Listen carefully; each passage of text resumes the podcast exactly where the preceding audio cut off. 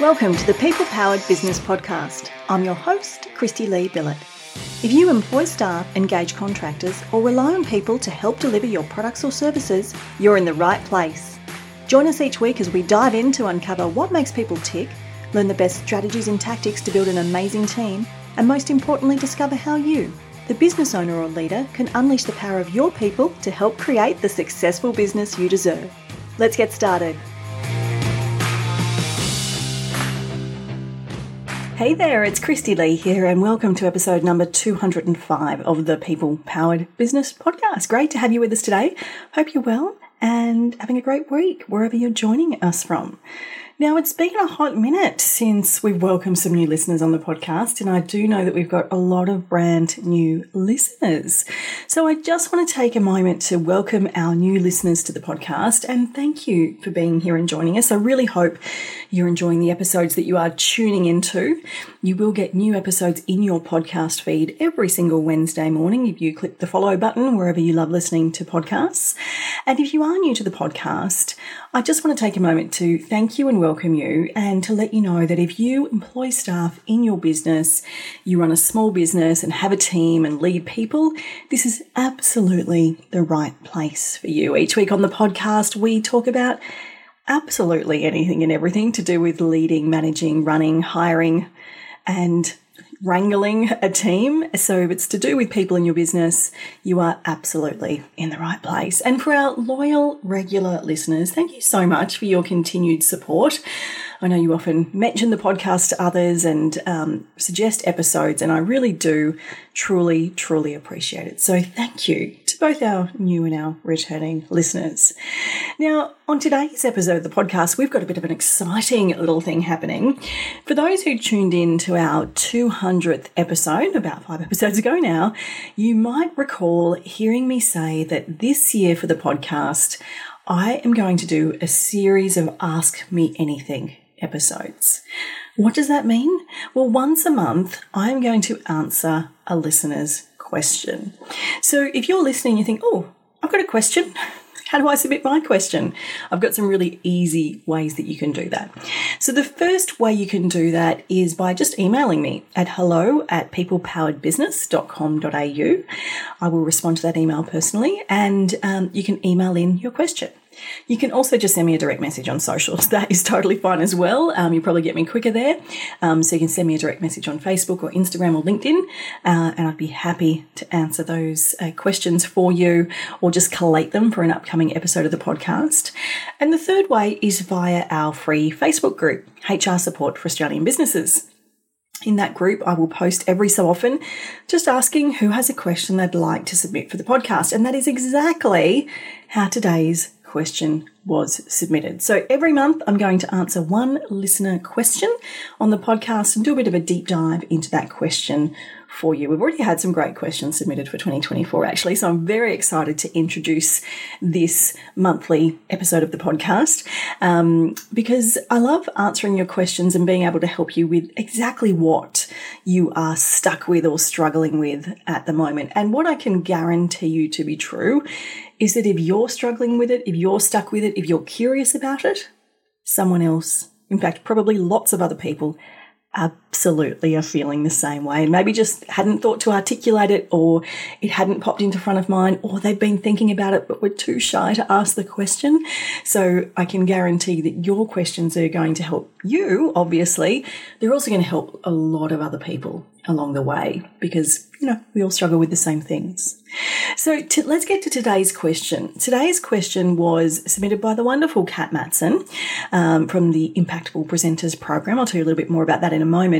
Um, but I really loved Cat's question because I think it is a quandary a lot of us have found ourselves in, or maybe you've found yourself in right now as well in this kind of new world of work that we're in, when we're growing teams that aren't necessarily sitting in an office space with us or working alongside us every day. And Cat's question is to do with position descriptions. So her exact question is I'd like to know how to craft position descriptions for virtual team members. I find myself thinking, I know I need help, and I know I want them to be virtual. And then she goes down the path of what can a VA do? And then goes down that rabbit hole instead of crafting a position description or set of position descriptions that articulate exactly what she wants. And I loved this question because I think we all get stuck in that spiral. And I'm going to unpack why in just a moment because I've got a few thoughts on it. But for those who don't know Cat, Cat runs an awesome program called the Impactful Presenters Program. And she effectively, and she will articulate this far better than me, but she effectively helps people to speak with more impact and influence, whether that be public speaking, whether that be holding team meetings. In fact, we've had Cat as one of our guest presenters in our People Powered HR membership in the past on exactly that topic, and she's been on this podcast before. Um, so she helps you speak with greater impact, however you need to speak. Maybe it's about asking for a promotion at work. Maybe it's about getting your team to listen to you, influencing your team.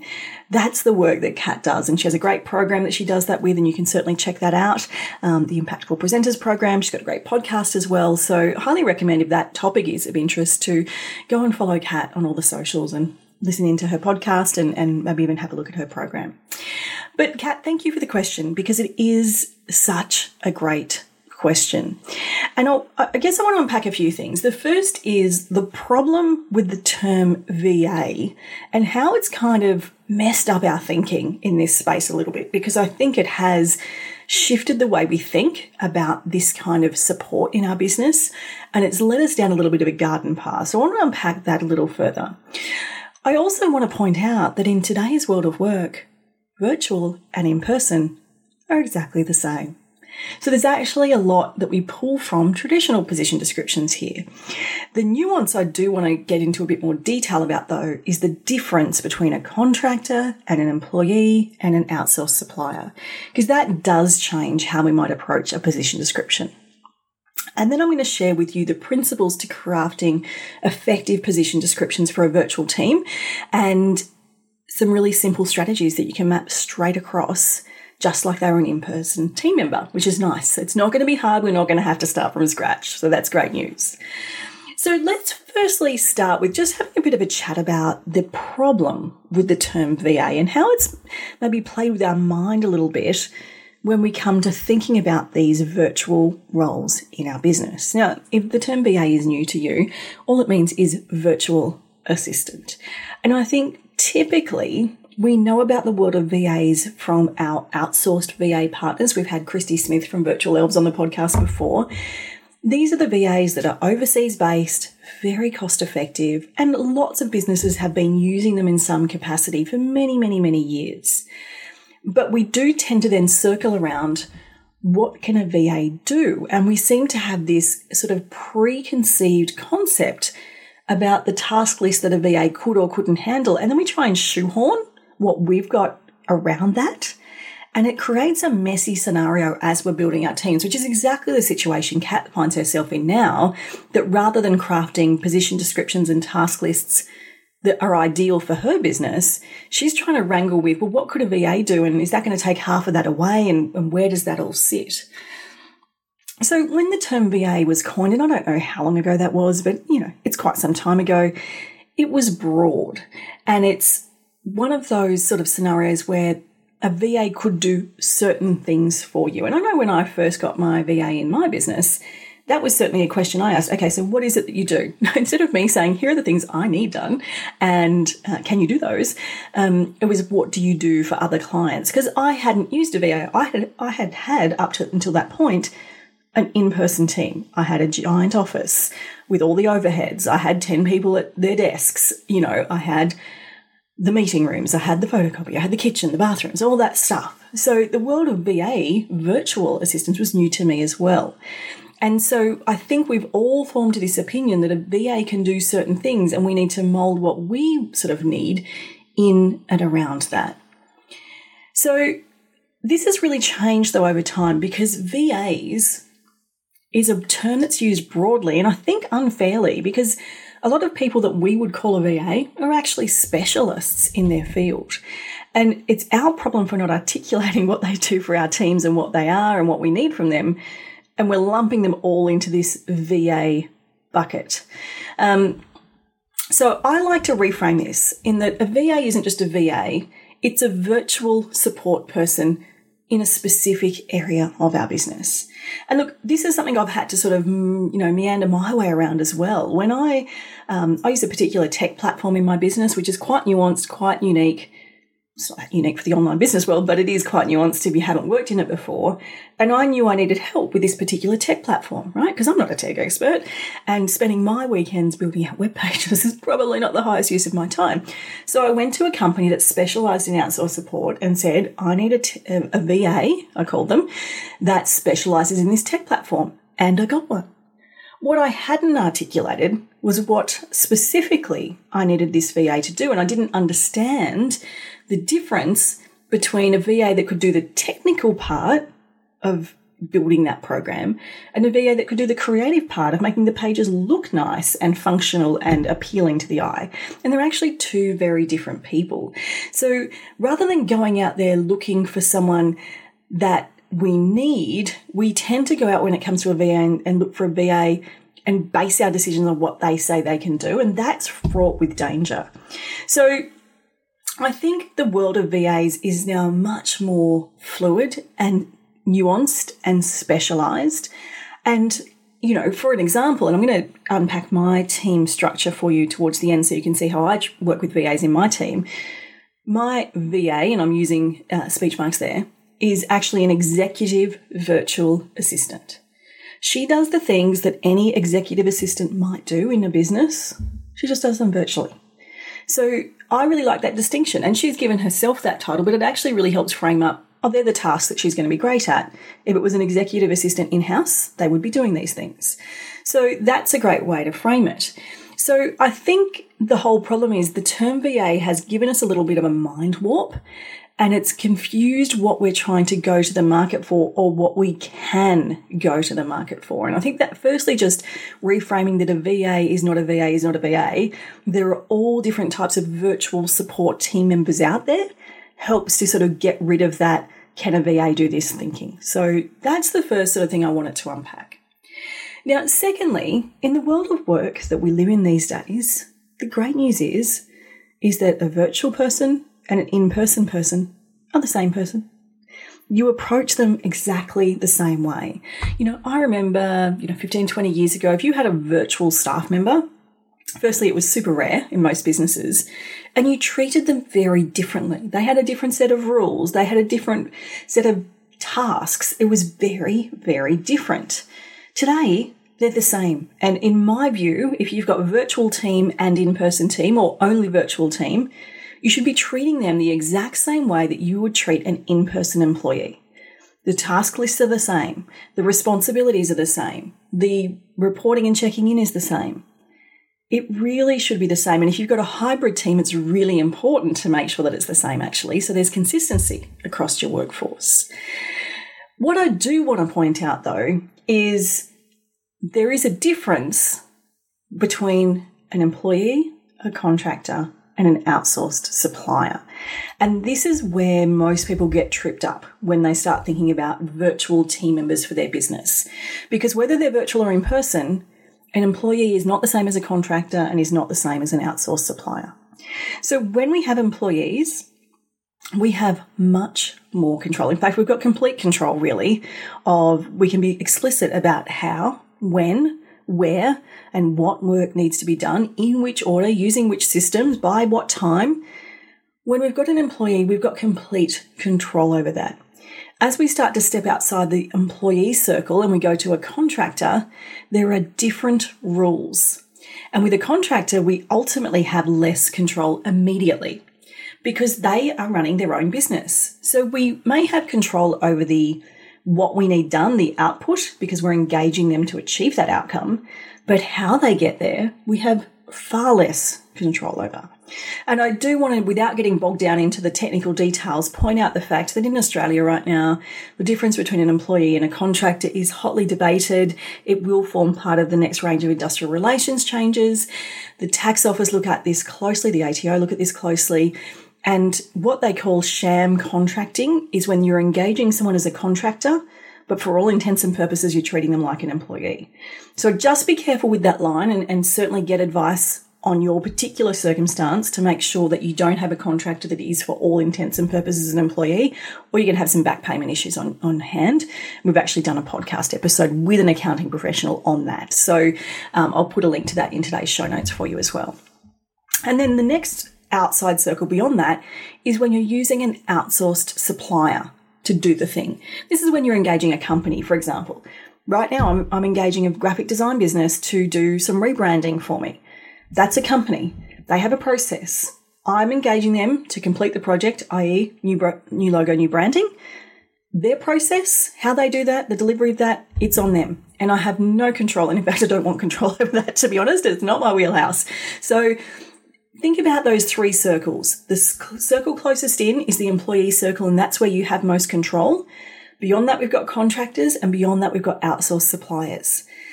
When you're thinking about which one of those is right, when you're crafting a PD, for example, think about how much control you want. That's really going to help you. But across all those levels of circles, there is one common theme. You need to be crystal clear about what you need delivered, and a position description for an employee is the best way to create that clarity. But if you're using a contractor, if you're using an outsourced supplier, be very crystal clear as well. Okay, let's get into the nuts and bolts of crafting position descriptions for virtual team members. And here is some good news for you. The exact same principles apply as if you are engaging an in person employee. Nothing changes. So, what do I recommend when it comes to crafting effective position descriptions for virtual staff? The first thing I recommend for you, Cat, and for anyone in this situation, is do what I call the clean slate exercise to help you map out the exact roles you need in your business, which roles you want to hold on to, and which roles you may need support for. And very often, it's not one person. And again, I'll share my experience in a moment to give you an idea how this might look. Now, to go deeper on the clean slate exercise, episode 22 of the podcast is all about the clean slate exercise, and I walk you through a step by step process of how to conduct that. And I'll put a link in today's show notes, or you can just search for episode 22 wherever you're currently listening. Another episode that I would love to um, point you towards is the key elements of position descriptions, which is way back in episode seven of the podcast. That lists for you the key elements that every position description should have. Top line, it needs to have a title, it needs to have a, um, a like a summary description, it needs to have an explicit list of tasks. You want to have reporting relationships and other important workplace relationships listed in there. If you can craft some KPIs in, key performance indicators, top marks for you. They are great to have in a position description or do in your reviews. You get to choose. Um, you want to have some other things in there like uh, required qualifications or licenses. Uh, but that task list is usually the number one priority and it's where you would start. But episode seven, link in today's show notes or just search for that and it's going to run you through a more detailed overrun of the key elements of a position description. Now, when it comes to our virtual team, on top of all of that, I think some other elements you want to be clear on are setting boundaries and expectations. Because you don't have the opportunity with virtual staff like you do with employees in an in person environment to catch up with someone and say, hey, did you remember about that? Or don't forget about this? Or remember that that's not okay. You don't have those opportunities and you don't have visibility you have visibility over where things are moving in the tracking systems and all those things, but you don't have complete visibility. So being clear on boundaries and expectations is really important. I think the other key when it comes to virtual staff is setting up communication channels and systems from the outset. So I get really clear with my virtual team about how I expect them to communicate with me. If there's regular check-in points that I need, I'm really clear on that as well. And I use systems to communicate with my team so that we've got a place of common sort of contact and communication. And the third thing I recommend as well is building in the check ins because they don't happen organically and casually like they would in the office. When you see someone making a cup of coffee in the kitchen and you have a little catch up with them, those opportunities are lost with a virtual team. So I build those in as well. And they're really, they're the only additional things that I do when it comes to virtual team outside of the other core elements of a, a position description. So I would definitely map out your ideal team via the clean slate exercise. That exercise as well will help you identify which role next. Really important. Um, I probably want to overlay with that because I'm having a conversation with our people powered HR members this month about uh, Dan Martell's book, Buy Back Your Time. I would be looking at which role is going to buy back your time quickest. I would then go through the elements of a position description from episode seven. And then I'd layer in those communication channels and the boundary setting and expectation setting and build the check ins as well.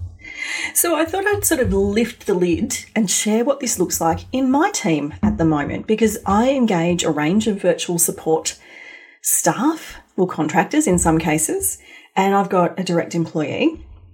And I've had different models, obviously, in my business over the years.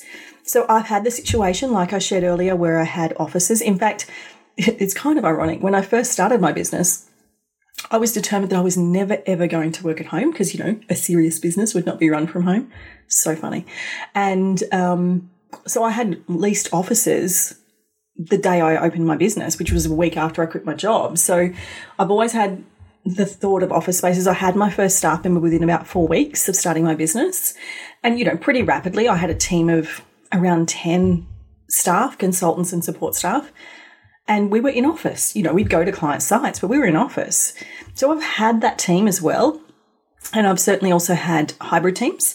And right now, my team is virtual. And for me, that absolutely works for my business model right now. So, what I have is I have three external contractors. Now, yes, they are called VAs. Well, two are called VAs, but they have very specific roles based on the business needs and their individual skill set. So I have the person I mentioned earlier who is my executive virtual assistant. She's been with me a number of years and she is the organizer and the implementer. She's also great with event coordination. So, any of my online events, she's involved in organising and coordinating those. Now, it didn't start there. It started with her doing some more basic tasks, but um, over the years, I've lent into her skill set and also uh, realised where I was delivering in my business that was not the best use of my time and handed that over to her. Now, we have another again, she would call herself a VA, but her skill set and what I've engaged her to do is very much in documentation and policy creation and editing. She's very detail orientated and um, really understands that world. And so her role is very specific. She's our documentation VA. I then have an outsourced copywriter who is a contractor and she's engaged to write copy. There's very clear expectations around what each of these people are responsible for. And then I have an employee who is a junior admin assistant and she does a whole range of things and i've got a lot more flexibility and control with her right because she's a casual she can say yes or no to hours but aside from that she does whatever tasks i give her to do and i like having that person as an employee because it means each week things can change and that's not a problem it means that we can add or shift up or shift down what she's doing and i've got a lot more control over what when how she's doing things and that is a they're all virtual so employee and contractors all virtual. We get together about once a quarter for like a team meeting where we share what's going on, get to know each other a little bit more, make sure the team's all connected. And we also work um, on a particular project management tool where we all have access so we can see where the flow of projects, who's doing what, who's responsible, what stage a project's at. So we use systems to really keep on top of things, to keep visibility and to keep accountability. And that works. But I know lots of other businesses with hybrid teams who have an in person team and a hybrid team responsible for different things, but consistently they will bring those teams together on, in an online forum, usually, so that there is con- continuity around communication in the team, expectations, understanding about what people are doing, and where projects are flowing. So I guess the key is when you're crafting position descriptions for virtual team members, Follow the exact same process as you do for your in person team. Use the same format, use the same structure, but do understand that if you're engaging a contractor virtually, that is very different to engaging an employee. And you can't give a contractor a complete position description. You can give them a project scope and a remit, but not a position description. And obviously, if you're using an outsourced provider, that's different again. But follow the same process. Consider VAs as specialist support people in your business and engage the right people to do those specialized jobs, and you'll find you have a greater mix of the right skill set, the right people moving in the right direction, and it's going to be better for you and your time as well. So, Cat, thank you for your question. I hope that answer has been helpful for you and everyone else that finds themselves in this situation. And just like Cat, if you'd like to connect with other business owners, leading teams and managing people, come and join us in our Facebook group, HR Support for Australian Businesses. The link is in today's show notes wherever you're listening to this episode. All right, that is a wrap for today's episode. Thank you so much for joining me, and I'll be back again next week with a brand new episode of the podcast.